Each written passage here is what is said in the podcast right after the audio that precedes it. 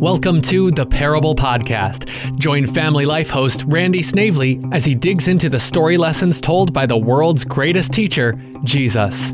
Today's episode, part two of Hiding in Plain Sight.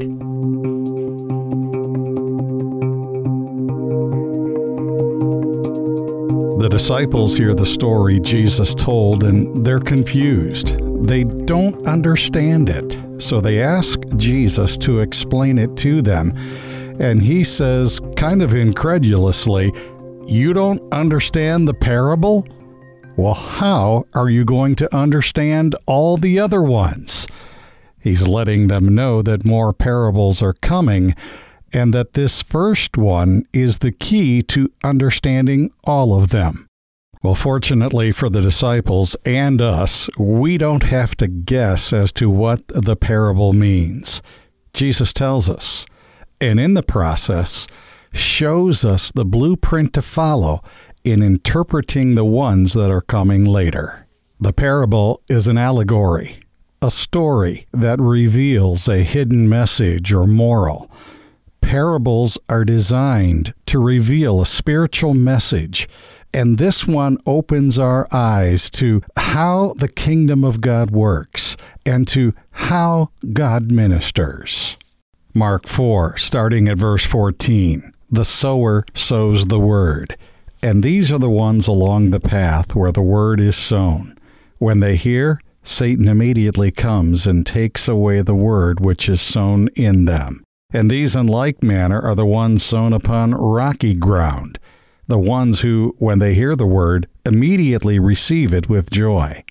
And they have no root in themselves, but endure for a while. Then, when tribulation or persecution arises on account of the word, immediately they fall away. And others are the ones sown among thorns. They are those who hear the word, but the cares of the world, and the delight in riches, and the desire for other things enters in and chokes the word. It proves unfruitful.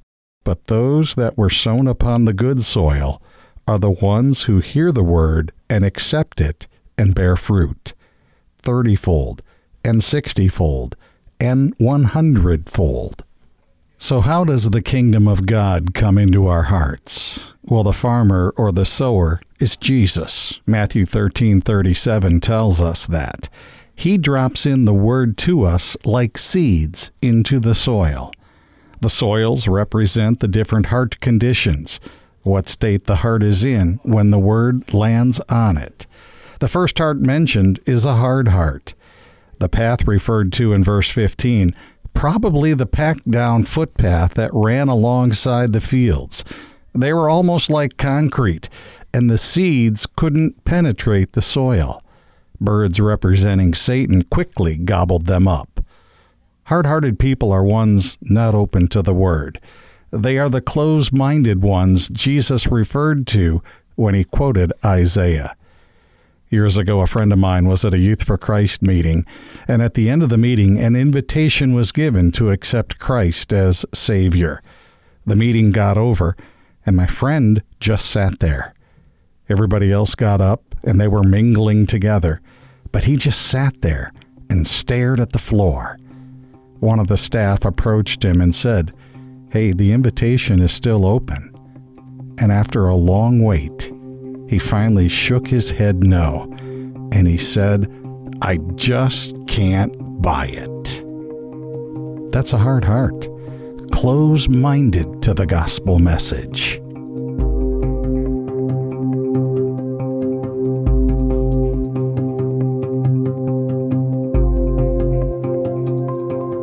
Listening to part two of the Parable Podcast Hiding in Plain Sight from Family Life.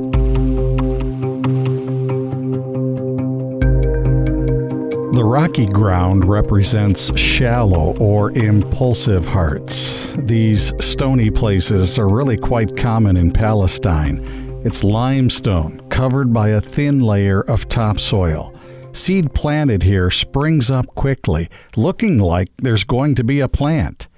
But because there's no depth of soil, the plant quickly dies.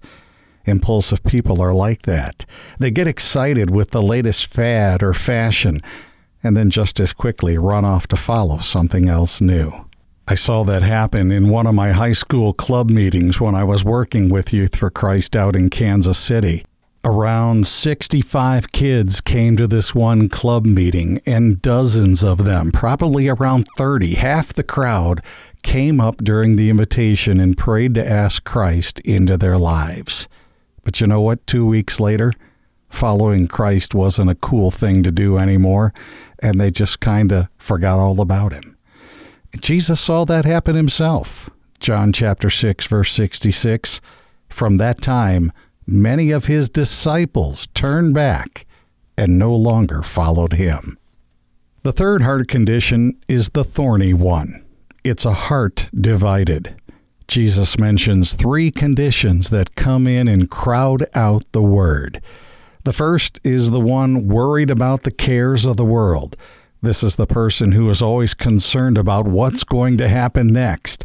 They do not know what it means to leave concerns into God's care. The seed of the gospel cannot flourish in a heart wrapped up in anxiety and worry. The second is one who delights in riches. A man professed a deep love for his girlfriend and told her, All I can offer you is my undivided love. You are my world. I don't have a new car like Johnny Brown does, nor do I have a job that will make me wealthy like Johnny Brown has, or a big house like Johnny Brown. But I do have a heart filled with love for you, and I would give my last breath to marry you. She replied, I love you too, but tell me more about this Johnny Brown.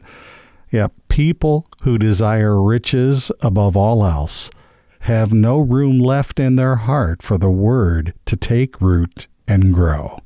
And finally, the desire for other things will choke out the Word as well. But then there's the good soil, the soil that has been plowed deeply by the Word of God and tilled by the convincing work of the Holy Spirit. This soil represents the receptive heart, one who is open ready to receive and respond immediately to God's Word. Chris Pauley was a seventh grade boy who came to one of our high school club meetings. Uh, his sister was one of my club leaders for the particular meeting, and I kind of pulled her aside and said, Brenda, why did you let your little brother come?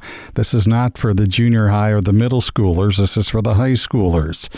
And she said he was insistent on coming. Well, Chris talked with me after the meeting was over and explained he had just asked Christ into his life. And I said, Chris, that's awesome. So what can I do for you? And I'll never forget what he said. What's next?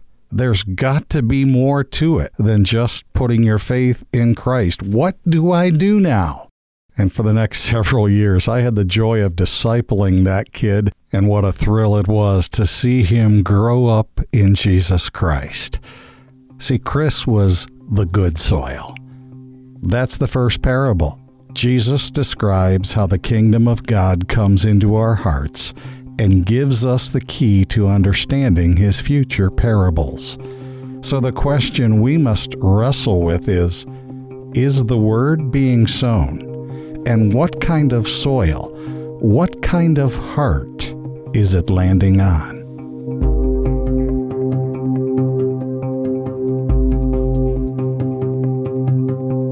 Thanks for listening to the Parable Podcast from Family Life. If you were encouraged today, share the episode with a friend. And don't forget to subscribe. You can find more shows like this one at familylife.org slash podcast. And you can help to make content like this possible when you support at familylife.org slash give. Until next time, this has been the Parable Podcast from Family Life.